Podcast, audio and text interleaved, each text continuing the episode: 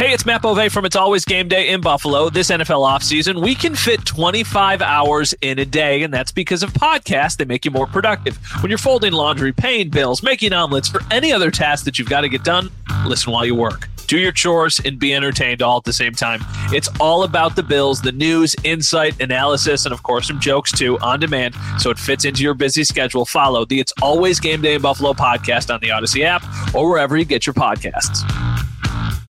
It's the most anticipated WNBA season in history. And you know what that means. Court is back in session. Welcome to Queens of the Court, an Audacy original podcast. I'm your girl, Sheryl Swoopes. And I'm Jordan Robinson. All WNBA season long, we'll be bringing you interviews with star athletes, analysis on your favorite teams, and lots of hot takes. Order, order in the court. Follow and listen to Queens of the Court on the free Audacy app or wherever you get your podcasts.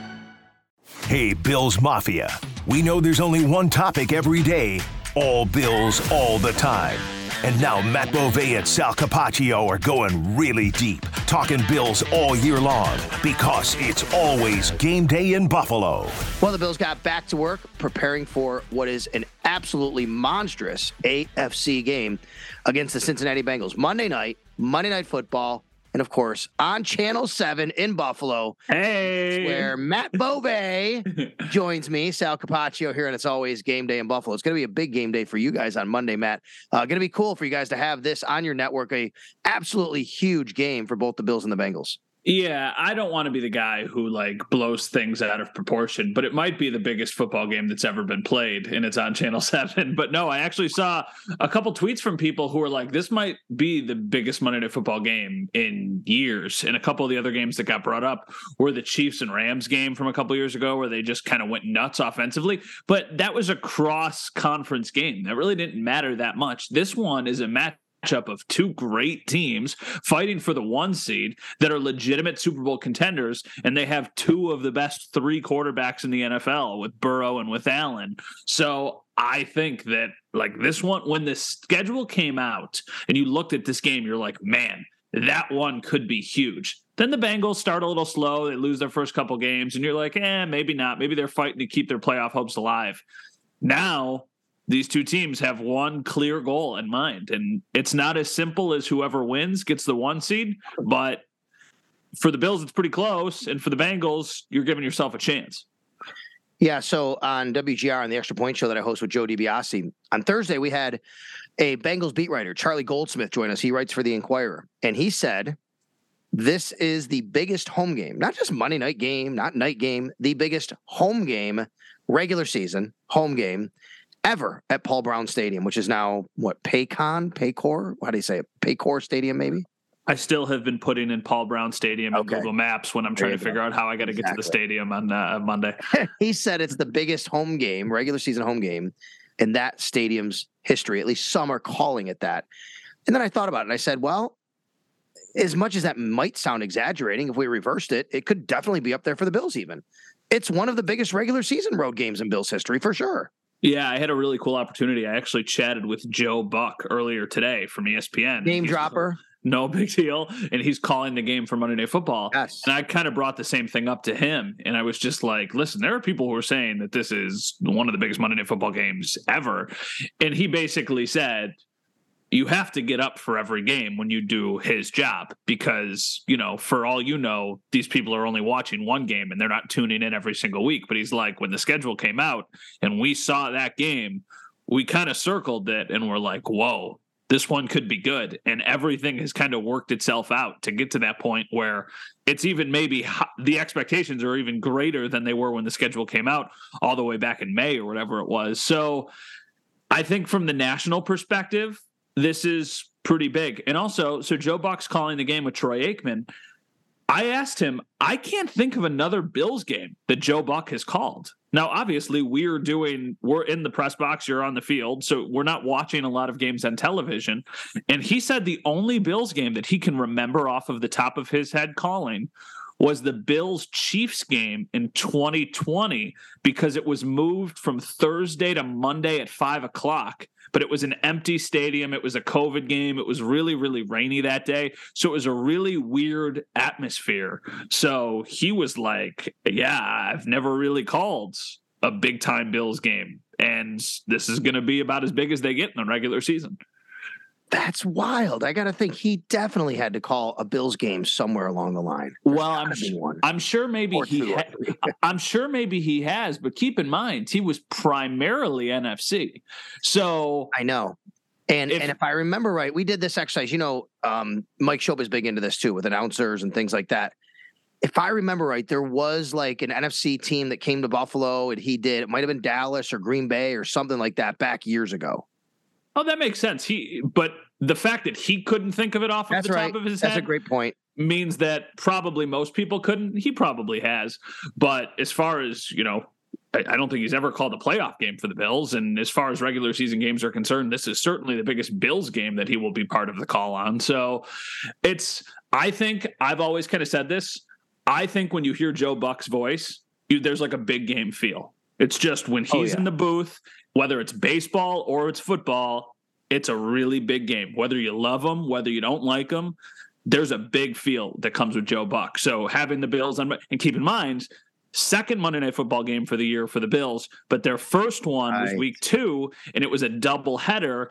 And Buck and Aikman called the Vikings Eagles. Good call. Yes, Good call. and the Bills, you know, dismantled the Titans, who are frauds, by the way. Right. And that's that's great because people are thinking, wait a minute, no, no, no, it can't be because they do Monday Night Football. The Bills have been on Monday Night Football this year. They didn't have that announcing crew. They had um, Steve was- Levy, Dan Orlovsky, and Louis Riddick in that Yep. game. Yeah, which is a was- r- really solid crew in itself. Yeah, yeah. So that's why it hasn't happened, but it is a very big game in Cincinnati. Bills got back to work on Thursday, which was like a normal Wednesday for the media, if you will. Like Wednesday's like the big media day where we hear from Josh Allen and other people. Because with the game on being Thursday, that makes sense. It's just uh, everything gets pushed up a day, if you will, or back, I guess you'd say, whatever you want to call it. Um, I will tell you, Matt, the Bills are, as you would expect, they're very recognizing of what this game means, but they're not putting more emphasis on it, right? I mean, it's not like, yeah, we got to win this game to win the one seed. That's not the talk. It's, yeah, we know what this game means, but it's also the next game on the schedule. And I think they do approach every week like that. And if anybody says, oh, come on, you know, they're downplaying it, I would say, I don't think so. I think this is just the consistency and the messaging of Sean McDermott and the way they've been for five years. I think it's always kind of tried to be that way. And there are weeks when I think that's kind of lip service, and there are mm-hmm. weeks when I actually truly believe it. And I feel like this is one of those weeks where I truly believe it. Even though I understand the magnitude of the game, I think they are doing everything in their power not to think about that. I think it's counterintuitive if you do that. I understand what's at stake, what's on the line. I don't think they want to think of it that way. I think they just want to think of it as like, listen, we got a really good team we got to play. This is a tough opponent let's go in there and throw punches because we like our chances. So I know people roll their eyes when they hear, oh, I don't even know who we're playing next week. Like they always know who they're playing next week. That being said, though, I think they're just trying to think about this one right now. Well, one of the things they'll be thinking about that they'll be very happy about is getting Mitch Morse back.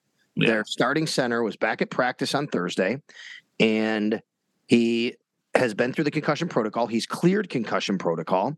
He was concussed during the team's win against the Miami Dolphins. He missed the win against the Chicago Bears.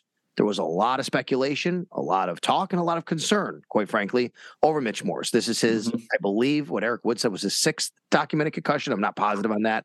He's had multiple. We know that it's at least like four or five, somewhere like like that. But the, the point is, it's been a lot, and it's something that obviously you'd be concerned about for Mitch Morse. But I have to tell you that talking with Mitch Morse and hearing him talk, he sounded very, very confident that um, you know he's in a good spot with it and how it was treated and how that uh, the medical staff and him coordinated and communicated. And for the Bills to get him back is very good news. I understand people being concerned, Matt, but I also say we're not doctors. I'm not. You're not. And if the Bills medical staff and Mitch Morse all you know go through the process and say he's ready to play and can go out on the field, then I'm going to trust that that's the best choice for him. Yeah, and I think that given how I, I don't want to say fast it happened, but I think that's a really promising sign that last week was the shutdown week where, hey, don't even really think about trying to get back here. I'm sure he tr- wanted to, but the team was probably just like, listen, take it slow. We'll get you back when you're legitimately ready. Mm-hmm. And now that we're a week past that, and they had that extra day off, or actually, it would be an extra two days off because they played on Saturday. I think that that's a great sign for them because Mitch Morse, you could argue, has been their most valuable offensive lineman for the entire season. My question to you is with Mitch Morse back, what do you think their starting five should be? Do you think it should be the starting five they've had for most of the year when healthy? Or do you think Boettger should get maybe some play? Do you think, like, what are you thinking here? I'm not ready to put Ike Boettger in the starting lineup. I don't know what necessarily he's ready to give you uh, from a standpoint of just being his second game back and not playing a lot in his first game. I like the fact that you know Roger Saffold's been the guy that's been there in a running attack now that's doing really well. They're the number one rushing attack in the NFL as far as yards per play are concerned. They're number four, I think, overall in the NFL uh, yards per game. I would probably be able to entertain the thought at least that maybe there's an upgrade there at some point, but I'm not sure you I'm not sure that that's the case necessarily. I want to see Ike Boettger play. I want to see him be able to do that. And I'm not ready, I guess a lot of fans are, just to say that Roger Saffold's a guy that needs to be replaced. I know some people think that. I'm not quite sure. I, I think there's a lot that goes into that. I think there's a lot that probably we don't see. Mm-hmm. And I think they're running the ball so well now that I wouldn't want to mess with that. I tend to agree with you, and it's something that I've seen a couple people talk about on social media and just kind of out and about. And I think that given the magnitude of this game, even though we just talked about how it's just the next game, and given the point in the season that they're at, I don't think now is the time to be trying to get some new chemistry built and trying to tweak some things if it doesn't need to. Like if injuries force you to do that, that's one thing, but that's not the case right now. So the Bills should be able to roll out their starting five offensive linemen with Dion Dawkins with Roger Saffold, Mitch Morse, assuming he's ready to go, Ryan Bates, and then Spencer Brown. But it's also really nice for them to have Ike Boettger just kind of available and as Mr. Versatile for really any of their interior guys that go down. I would say that, you know, Ryan Bates played really well last week. He's played well when he's filled in.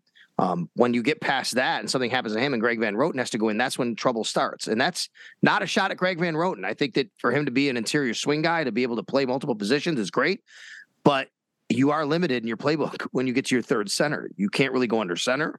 We've seen that. You have to go more from shotgun. Mm-hmm. And you know, it obviously helps to have a guy like Ike Boettger who can fill in and play multiple roles as well. But Mitch Morse is back. Um, interesting. Sean McDermott said that Boogie Basham wouldn't practice, and then Boogie Basham practiced. So he was out there and he was uh, practicing. So that's interesting. That's uh, good news going forward. But then you have a couple guys that are out, including Stefon Diggs. Stefon Diggs had an illness. He missed practice on Thursday. Now, of course, we say this hoping Stefon Diggs is totally fine and he'll be back to practice on Friday and play. But there was a lot of joking about the fact that he actually was on social media saying he was making himself dinner and cooking tacos, I believe, and then he was sick right after that. Maybe he didn't cook the meat enough. Maybe there's like a hint of food poisoning going on. I, I hope it's nothing too serious, obviously, right. for his sake. I feel like everybody I know is sick right now.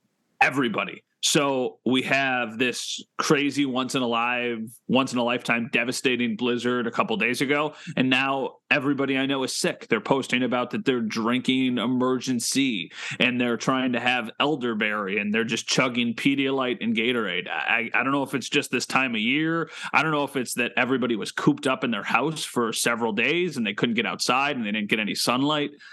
I don't I don't know what it is, but I, I feel like there's a lot of bugs going around, and maybe it's just kind of something like that. Well, hopefully Stefon Diggs is okay. Jordan Poyer also missed with a knee injury, something he's been dealing with. I don't think that that's anything to be too concerned with this earlier in the week uh, with Jordan Poyer. And then you had uh, Christian Benford was an interesting one. He is he's been out, but he was activated.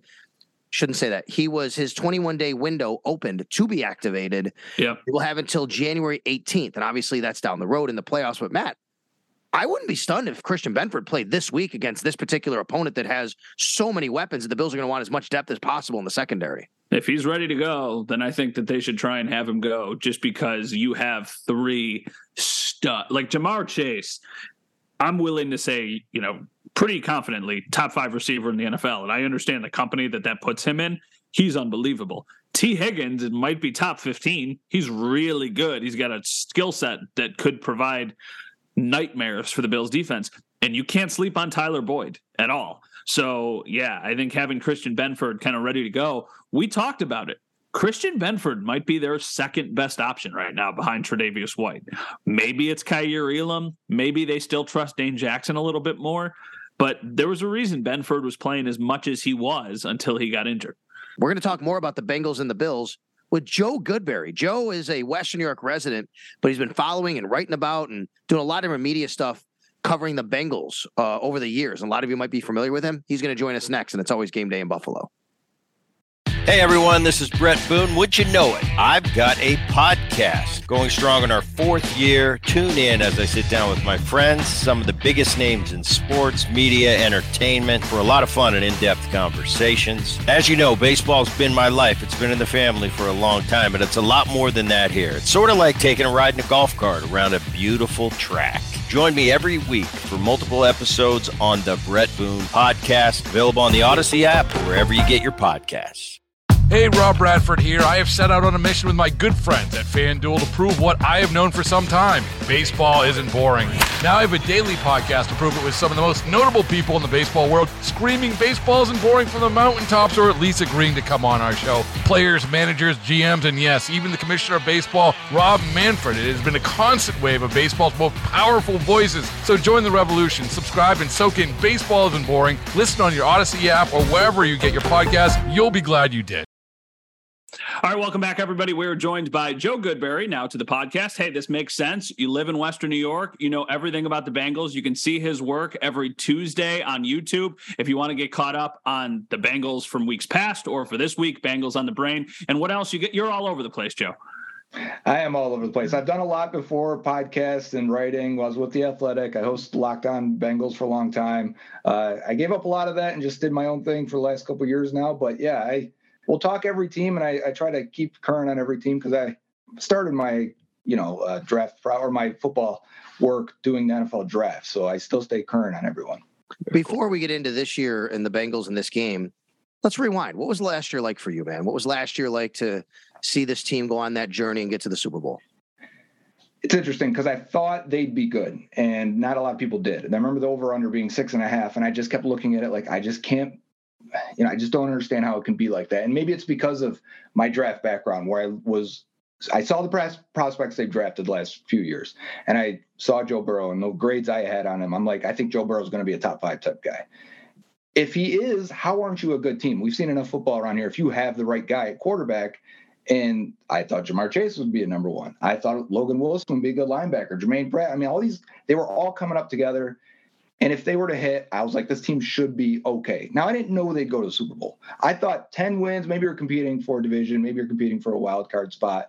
Uh, we'll see how it goes if they can stay healthy. And they did stay healthy. And they found a way to do it with a bad offensive line and got really close. They got within probably protection for another half a second to Joe Burrow hitting Ja'Marr Chase down the sideline as Jalen Ramsey's eating dirt. But it didn't happen. And it doesn't, and we know it's hard to get back. And it's been a fun year. It's been a really interesting year of what do what does regression look like? The offseason now this offseason was what does regression what would it look like? Would we even recognize it? And so that's been i guess that story is still being told but uh you know here we are and they're they're in position to do what they did last year. have they regressed? No they've gotten better. Right. they've gotten better in every way. They got more consistent. They were living off the deep ball. They're living off chunk plays last year and it didn't look sustainable especially if the offensive line was going to remain poor. They had a lot of things break their way it, last year, but and a lot they've overcome a lot of challenges too. To you can't just hit deep balls all the time, get sacked 70 times, and make it to the Super Bowl. That's weird. So I think people looked at it like, well, that's not going to happen again. Well, you're right. But if they took another step as an offense with a lot of young talent and become more consistent, and figured out the in betweens, there's a, a good chance they were a better offense. And I think that's what we're looking at one of the things that I feel like so many people talked about, and rightfully so, last year was the offensive line and what it was. What it was, it was holding them back to an extent, and there was so much of a focus on that this offseason. Has that revamped line lived up to the expectations, or has that still been an area that's a bit inconsistent for them? It's still inconsistent. I wouldn't say expectations because those were all over the map. I think when you replace four out of five starters, people probably got a little too excited of, oh man, this is going to be, if they can at least be 16th in the league, this offense is going to be unstoppable. They're probably still in the bottom 10. But you've got a rookie left guard from North Dakota State was a fourth round pick. How what should your expectations be? Probably just keep your head above water and we'll be happy there. Uh, but Ted Karras at center has been really good free agent pickup. Alex Cappa at right guard, really good free agent pickup. Now they're not world beaters, but they're way better than what you had last year. The hard part now is La'el Collins, who was a, a free agent signing at right tackle, tore his ACL MCL last week against the Patriots. I don't know who's replacing him because last week it was Hakeem Adeniji, a former fifth round pick who they've developed for the last three years. He played 800 snaps last year at right guard. He finished the game last week.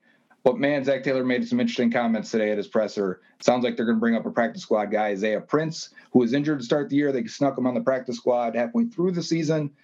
He was the one who played right tackle for them after Riley Reiff went down last year, and they were able to make it through the playoffs with him. I think they feel more comfortable with his strength and length especially this week against Gregory Rousseau. I wouldn't be surprised if he's the call up and start for Monday.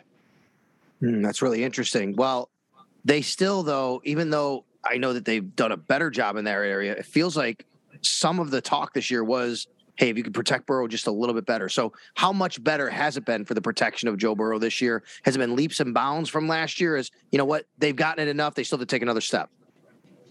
They're better, but it's hard to fully quantify because I still believe that sacks and pressure are very dependent on the quarterback. And some quarterbacks are going to invite pressure. Some quarterbacks are going to take sacks. Some guys are just going to take more hits than others. Joe Burrow is like that. But he's gotten so much smarter with it, or at least knows when, if it's third and 15 and I got to make a play, that's okay to take a sack rather than just throw the ball away, right? you make a play, try and get something to have something happen. Maybe it breaks you where it doesn't. Or if it's second and 10, you can't take a sack because you don't want third and 15. And that's when he is getting rid of the ball, taking the check down and say, fine, here, mix and pick up five yards, pick up four yards for me.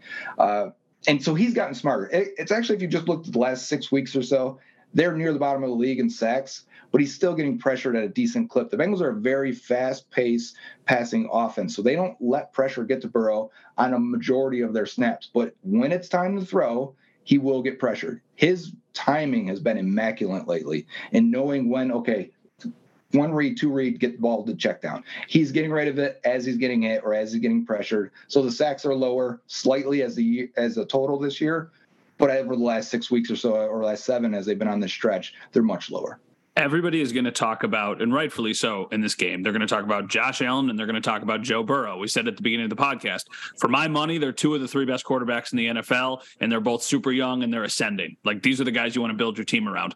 But knowing what you know about the Bengals, and then obviously having the proximity that you have to the Bills and to Buffalo, what are the X factors in this game that you see from the Bengals side? Is there something that you think could be a big mismatch in the Bengals' favor, or is there something you could think of that might be a big big mismatch in the Bills' favor.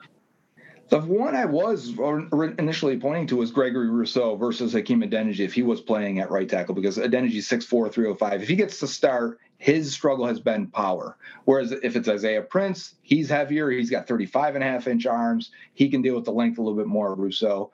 I still think the underrated player for the Bengals when we look at Ja'Marr Chase, Tee Higgins, Joe Mixon. I mean, they have stars on offense. I think defense is a little bit underrated it's DJ Reader at nose tackle. I think he's having an all pro year, one of the top probably three nose tackles in the NFL. He makes it very hard to run against. The Bills have been running a lot more lately and, you know, almost at a 50 50 split in neutral situations. I commend them for that because I think James Cook has looked really good. I think if he's, you know, takes another step into this postseason, that could be something you can ride a little bit. I think Devin Singletary had a great week last week, but it's hard to run against DJ Reader and the Bengals defense.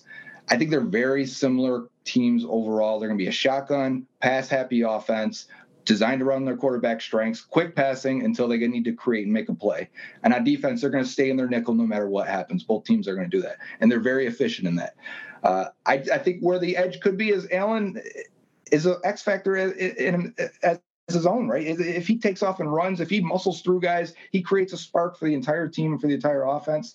I think that's hard to game plan for. I think it's hard to defend. The Bengals have done a good job, or at least I should say they have a lot of experience against mobile quarterbacks, not just Lamar Jackson in their division, Deshaun Watson as well. They they played him once this year, but Pat Mahomes also. They Yeah. do a good job containing. We need to see if Sam Hubbard's going to play because that's like their contained guy at defensive end. He had a calf issue. He missed last week. For, originally, they're saying week to week. We were thinking two to four weeks. He practiced on a limited basis today. I think there's a chance he could play. Zac Taylor uh, upgraded him to day to day. If he does play, that really helps their contain up front, and the Bengals will drop more guys into coverage. Lou Anarumo really is a, a very good defensive coordinator for the Bengals. He's going to take away what you do best, and then he's going to pull a string when you don't expect it and give you something you haven't seen all year, once or twice in a game, probably on a third or fourth down, just enough, and it's confused enough quarterbacks over the last year and a half that it's like, man, it, he's the guy right now that if you want to know what weakness Allen has, he's probably going to exploit it or call it. I'm a big Reader fan too. I agree. He's played and the Bills. You know they had trouble with him when he played for Houston in that Yeah. uh, playoff game just a few They years did. ago. You know, and and and I I think typically those bigger interior linemen are the ones that hurt the Bills um, because they're built more athletically up front. They're not built to really be a, a, a pounding team. And Mitch Morse is a great center, but he's an athletic center. You know, he's not a guy that's really built to handle guys like that. One more question on that side of the ball, and I want to get to the other side. Um, you say they're going to take away what you do best. All right, what if the Bills say what we do best is throw to Stefon Diggs? How do they defend Stefon Diggs? Well, the Bengals will shift and cloud that way. Uh, the Bengals right now have, have had no issue with number one receivers this year. They've only given up one 300 yard passer all season. That was garbage time to Tom Brady at the end. They've been killed by number two receivers. Like this is a Gabe Davis game. If he wants to make his American say, "Hey, playoff Gabe is is back," I mean, this is the game to do it. They're going to give him those chances, and they're going to shift all that coverage towards because they when they lost Chidobe Awuzie halfway through the year, that was their number one corner, and they would use him to shadow number one. So their defense was a little different. When he went down, it's Eli Apple and Cam Taylor Britt, second round pick out of Nebraska. They know the limitations there. I, I, they feel good at Mike Hilton in the slot, but on the outside, they know they can be beat. But the Bengals have two really good safeties and spent a first round pick on a safety too, Dax Hill out of Michigan. They love their safeties. They will shade those guys over to where it needs help. And you'll see that now. Jessie Bates with the range at free safety. They'll say, okay, Jesse, go help out wherever side Diggs is on. I think the, Bills' best chance is to get him in the slot. The Bengals will play a middle of field open defense and say, listen, we want you to throw against our good safeties or our good coverage linebackers. So leave the middle of the field more open for them. I think the Bills should get Diggs in the slot and try and exploit it that way. I feel like this could maybe even be a game where we start to see Cole Beasley look Yeah. like Cole Beasley before they brought him back and just like, okay, this is what you're going to give us. We're going to be stubborn and we're just going to take everything that we can in the middle of the field because we know that Diggs is going to kind of be on his own out there. So, kind of keeping with that defense, we were talking about the pass rush for the Bills in getting after Joe Burrow what is the Bengals kind of formula for that? Like, how effective are they? And do you think that they can kind of win that matchup against a Bills offensive line that has been, at least from my viewpoint, very inconsistent this season? Yeah, from a talent perspective, the O line is still middling at best for the Bengals, uh, and we got it, and that's we, you know pending right tackle what happens there. But what they'll do to slow you down is they'll be a quick passing offense a large chunk of the time. They'll run a lot of RPOs, they'll run some play action, and they'll hand the ball off out of shotgun. All enough to make the pass rushers go, okay, I'm not really sure what's happening on this play. Read, run, engage. Okay, now it's time to pass rush. Ball's already out. Burrow, Burrow's very good at deciphering and reading what you're doing. He's he's like a um, he's like water, and he'll find the crack in whatever the defense is. Right. So you just if it's going to be okay, they're going to blitz from this side and, and relax on the other side. He'll find it and easily get to it, and very lightning. It, will remind you guys of, and I, I hate to even make this co- uh, comparison, but it'll remind you of. And no one's like this, but prime Tom Brady just I- yeah. quickly 2.2, 2.2, 2.2, 1.8 seconds. I'm like, it's just bang, bang, bang, bang, bang, bang, bang until you give him one on one with Chase and Higgins, and then the protection has to hold up. So it's only a handful of plays a game where it's got to hold up. Yeah. And if you give them one on one, but the Bills have played so much cover two this year, I don't expect them to give them that many chances. If it may come down to those couple you get, and then will they be able to exploit it? If Julian Edelman or Wes Welker or Danny Amendola come onto the field, I think everybody, everybody will just melt and it'll just all end right there. Um, Well, the Bengals will put Ja'Marr Chase in the slot, so you may see some of that. Uh. He just he's a slippery guy. He's so good. He's so good. I, we were talking before we had the conversation with you. Uh, easily top five in the NFL. Oh, yeah. He's going to be a top three player for a lot. Honestly, if Justin Jefferson wasn't around, you could make the argument he's the best young receiver in the game, and I still think that's closer than a lot of people do. and we got two top five quarterbacks, two top five number one receivers, and that seems like that's the game now. You know, like in, in the NFL. And you know, I'm a huge Stefon Diggs fan. Back to the draft, I had a first round grade on him. He goes in the fifth round. I'm like, this guy's gonna be a stud. And so, like, I only Bills thing I own is the Stefon Diggs uh, jersey. I want to go back to the offense for a minute because as much as they have all this talent, even in the run game, we know of the receivers they have. It the, the numbers in the run game aren't like overwhelming. Is that just because they do throw so much, Joe, or um, has it been a bit inconsistent? What's what's the truth there? The beginning of the year, they thought they could still be what they were last year. And last year, they were an under center, wide zone running team. So when they got under center, especially the first two weeks of the year, this is why they struggled. It was like a 92% clip that they're running the ball, or it would be 92 of run or play action. So rarely drop back. You almost never saw Burrow drop back straight out of center. And then under shotgun, it was like a 97% clip of passing the ball. It became way too clear of what was happening. They weren't getting any cover one and cover three with one on one on the outside because defense is like, all right, you're in shotgun. We're not going to give you this. We're going to play cloud coverage. We're not going to watch Ja'Marr Chase go 60 yards over our head. So they struggled because it was too clear what they were doing when they tried to run the ball. They scrapped it started to scrap it around week three. That was versus the Jets. That was when they got their first win. It was a slow burn, as it is when anytime you're going to scrap a large chunk of your playbook. And by the time they got to week six and everything's out of shotgun, I mean, they ran, I want to say whatever game that was, it was 69 out of 70 plays were in shotgun. Their run game efficiency got to top five very quickly for in terms of per run. You know, they don't aren't going to do it heavy. Mixon had one huge game against the Panthers where he had five touchdowns. Other than that, it's been inconsistent. And it's been inconsistent because they just don't rely on it. Even last week, we're looking at this game like, man, it's freezing in New England. The snow, the wind's going to be blowing. Maybe this is a game where they lean on the run again. Burrow drops back 52 times. They just are going to throw it. And because they're getting so much cover two still, their checkdowns are their run game. And uh, you hear that cliche, but they truly believe it. If you want to give them five yards per catch to these running backs, they will take it all day long. Come up and tackle and they'll invite that all day. And for the Bills, tackling has been an issue this year. So that could be a mismatch for the Bengals. Whenever we talk to people who primarily cover another team, it always is a question like, how does that team win? But the Bengals are so good. The Bills and the Bengals, I feel like they're on the same level playing field. Yeah. So that question feels like it's a waste right now. But do you think the Bengals win, like going into this game, or do you think that this is a game that's a tough matchup for them? I think it's a coin flip. I, it's funny. I was talking with another guy earlier today, and he's like, "Yeah, you know, the last good team the Bengals have played was the Chiefs, and it wasn't to discredit the other teams. Like they beat, you know, I think the Bills beating the Titans is a good game. The Titans have been tough. The Bengals beat the Bill, the Titans, I mean, and the Titans haven't won a game since. Like now we kind of discredit those wins. Right. Well, it's probably because of the plateau these teams are on now. It's the Bengals, Bills, and Chiefs, and anyone else you expect to beat. And yeah, you could lose those games. We've seen it. We you will drop one here or there.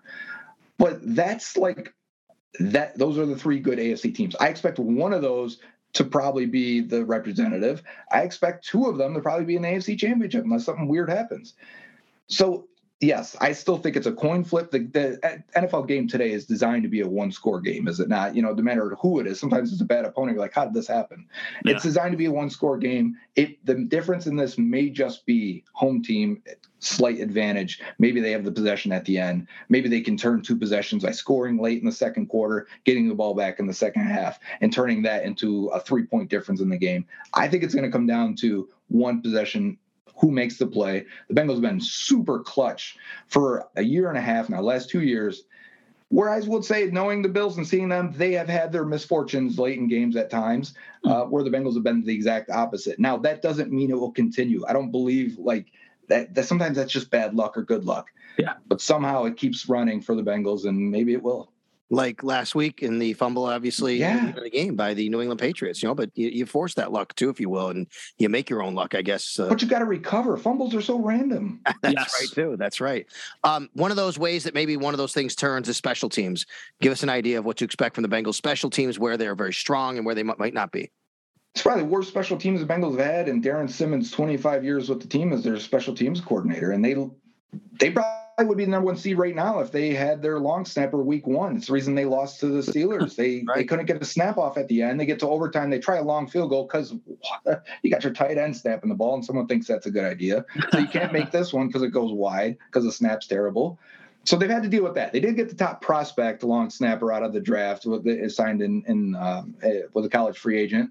So they developed him along the way. He's been okay uh, as far as long snappers go. Not that I'm over there grading every long snap he makes, but they also transitioned from Kevin Huber from 20 years of punting into Drue Chrisman, who's a first year player at Ohio State, and now he's the holder. Where like Huber never had a, a bad hold in his career. I think you get some variance a little bit with a young guy in, in Chrisman. So now it has affected Evan McPherson, and now he's a little bit shaky. He missed two extra points. They say it's tough in New England. I don't know. The special teams coordinator, Darrin Simmons, this week was like, "That's not it. He's got things to work through, and he will, because they're confident he's that guy uh, that he'll get he'll get it right. Uh, but he he got to get it right quick because these games are going to get tight for the rest of the year, and field goals are going to be big. Can they do it all? Can they win it all? Yeah, I, it's the only thing that really gives me pause is like doing it twice or getting there twice. That's so hard. it is so hard. And if they don't get the number one seed because you need the Chiefs to lose, both you know in this scenario for the Bengals, uh, you're going to have to play again the Bills and Chiefs probably. Yeah, it is so hard to get through both of those teams. Or if you got to get through three, two of these three teams, that is hard. Whoever's got that one seed has a huge advantage here. We saw it last year. The Chiefs made it through the Bills with 13 seconds left. Couldn't make it through the Bengals in a one in overtime, same situation. They get intercepted. It is hard to get through both of them. We didn't respect the Bengals enough, and me included, at that time to know that what it was. Now a year later, we're saying, yeah, we know now why the, the Bengals made it through the way they did. It is tough to make it through two of those teams. Whoever doesn't have to do it has a huge advantage. And of course, the difference here is if the Bills drop one to the Bengals, drop the game, they're still going to win the AFC East. If the Bengals happen to lose, they're going to still fight maybe for the AFC North because the Ravens are still in play. We'll see how that shakes mm. out. Hmm. So so much is still yet to be determined. The Bills can be anywhere from the 1 to the 3. The Bengals can be anywhere from 1 to the 5, right? Yeah. Because uh, of the way it shakes out. I mean, this is a huge game for both teams. In fact, uh, we had um, Charlie Goldsmith who writes for the Enquirer on WGR on Thursday on my show, Joe, and he said people in Cincinnati are calling this the biggest regular season game in Paycor or Paul Brown Stadium history? Oh yeah, that's easy. Yeah, I think so. Uh, it's funny they the Bengals have had their success between 2011 and 2015, five straight playoff appearances. They even went in 09. So, you know, six out of seven years. They were pretty comfortable in most of those years getting to the playoffs. It wasn't, you know, some major hurdle. Even 05, they started off 8 0 that year. Or, I mean, not, not 05, 2015, I'm sorry. They started off 8 0 that year. They cruised until Andy Dalton got hurt. Uh, there hasn't even in Monday night history. It's not even just Bengals. I think we look. Even they said this has been 30 years since two 11 plus win teams have met up this late. How often? I think we just. I was thinking this the other night when it was the who was it? The Rams and who did they just play? But it was. I was thinking in beginning of the year, this looks like a huge game, right? When Rams Colts. Rams yes. Colts. Yes. Thank you. Yeah. I'm like, this looks like a huge game. And now you get there and it's like this, this isn't fun right. at all. This isn't barely watchable. This is the exact opposite. Not only did we think, yeah, this could be a huge game late in the year, it's huge. Fantasy football championship happens that night. I mean, for most leagues, ah. you and and it's not just some random game. You got Burrow, Mixon, Chase, Higgins, maybe Boyd starting for you. You got uh, Josh Allen. You got maybe Singletary starting for you. Stefon Diggs, maybe Gabe Davis and Dawson Knox. There's a lot hinging on that aspect of that of the football world. Playing in that final game, people are going to be like fans of that guy forever or not based on that performance. And then I do think there's a slight talk for MVP. What if one of these quarterbacks absolutely shreds it and lights it up? Yep. And they'll be able to say they beat both Mahomes and Burrow or both Mahomes and Allen. And I mean, that, that's going to go a long way. No in my in my fantasy league, I've been in it for like 17 years. I was talking to Sal about it in our last episode. The guys in the championship, one has Allen and one has Burrow on Monday Night Football. Wow. Like it does not get better than that. That is such a poet. Could you imagine if that matchup is relatively close going into Monday night and you have those two guys? It will be just beautiful television. It's going to be good. And it's going to be a great, it's honestly, it should be an outstanding game because these two teams are super, not only are they super good, they're super fun and that yeah. matters. Like they are fun, fun teams to watch, even if you're just a casual football fan. These are the two of the teams that you're just watching casually because they're on. last year, Week 17, the Bengals hosted the Chiefs, and you know that uh, that was a big game. We didn't know at the time how good the Chiefs were, or the Bengals were until they beat them. But Ja'Marr Chase, so his fantasy football championship, Ja'Marr Chase goes for 271 and three touchdowns, and people were like, "Oh my god, I just won fantasy because of this guy scoring 60 points." Oh, that's awesome. Hey, uh, all right. Anything else from you, Matt? I think we kept Joe a little bit here, so you know we thank him obviously. Yeah, how'd you become a Bengals fan or like a Bengals writer, reporter? Like, how does that happen? Like, because if you live in Western New York, Yeah, and I've been here my whole life pretty much. I was born in Tampa, Florida, or outside that. Uh, I don't have a good answer. I do. My first football memory is the '89 Super Bowl Bengals running out of Joe Robbie Stadium, and I remember the helmets and going, "Oh my God, that's peak!" You know, aesthetic right there as a kid. Now I don't remember if that was live because I was I would only been three years old, but I used to watch a lot of NFL films, so I must have watched it at some point, and it stuck with me, and I just stayed with it. I guess I'm too loyal because I went through a lot of bad years watching it as a kid. But Carson Palmer was drafted in 03, and I was 17 at the time, and it's like probably a lot of Josh Allen Bills fans right now because you get the franchise guy. You can believe it can happen. You go to the playoffs. It looks fun. Chad Ochocinco. I mean, it, it kind of just stuck.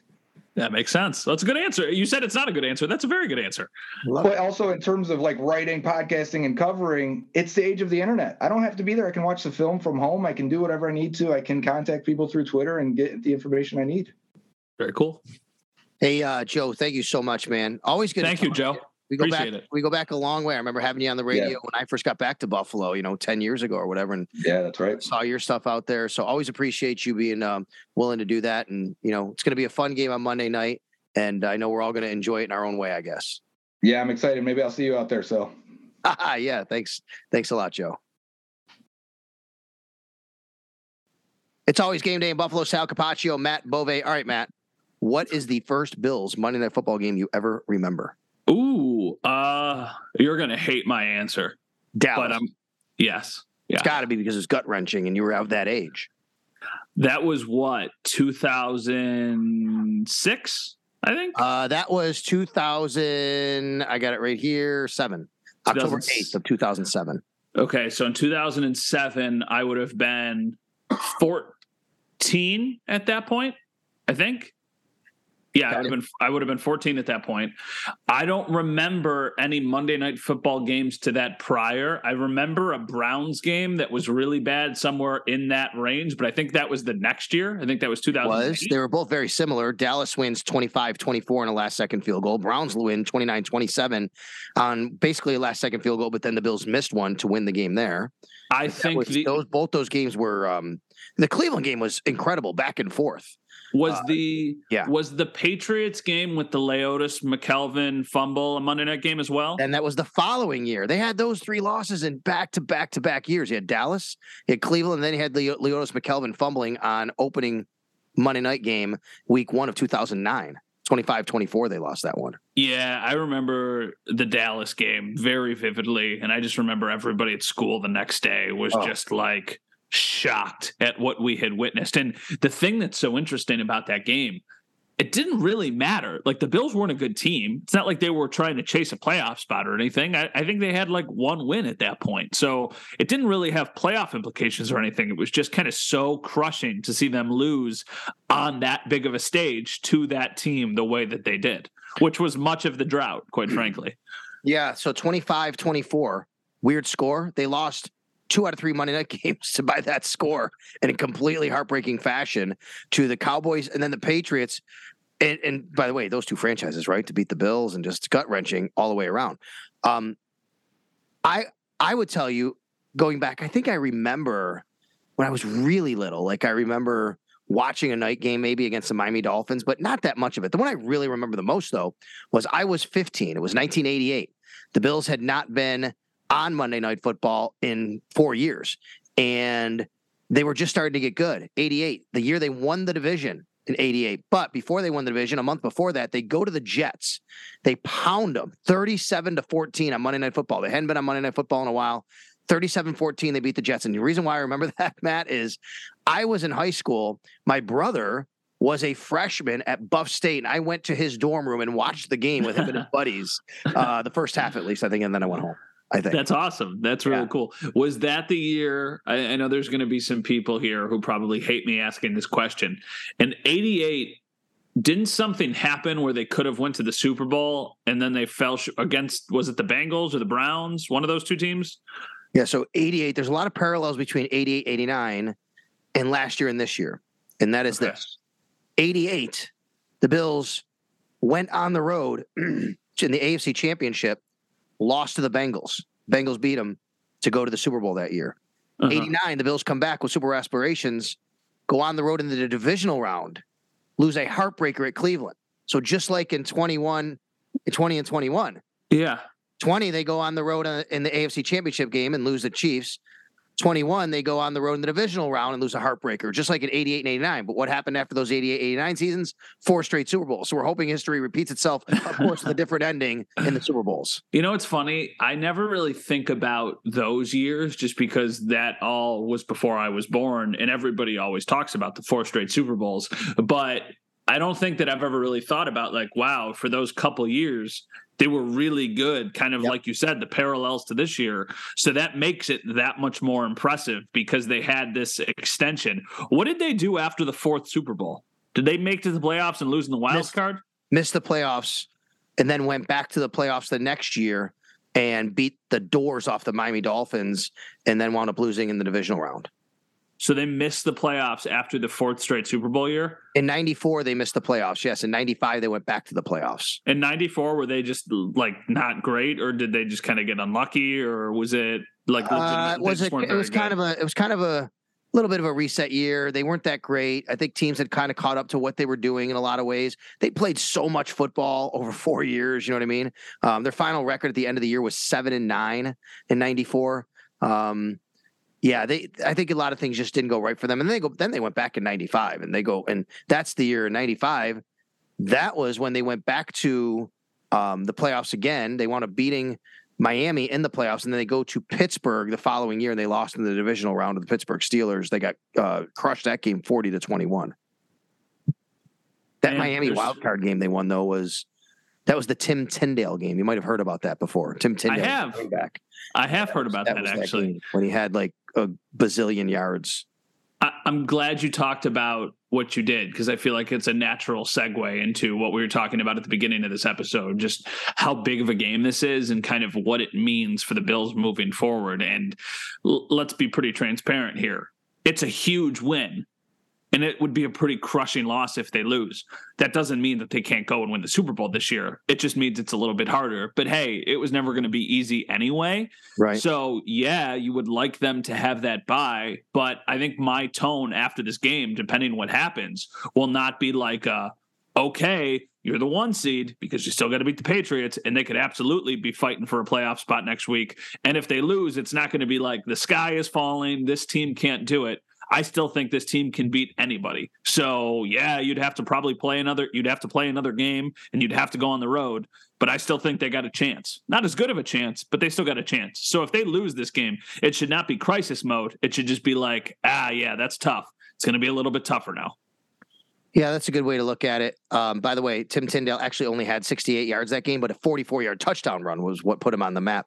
Darick Holmes, Thurman Thomas, Darick Holmes, 87 yards, and Thurman Thomas, a buck 58 in that uh, game against the Miami Dolphins. We were just referencing the, the game in 1995. Thinking about Monday night games, though, the Bills have been very good in night games overall. Josh Allen is one of the best ever primetime quarterbacks, Matt. I mean, just something about primetime that Josh Allen and this team led by Josh Allen just perform well.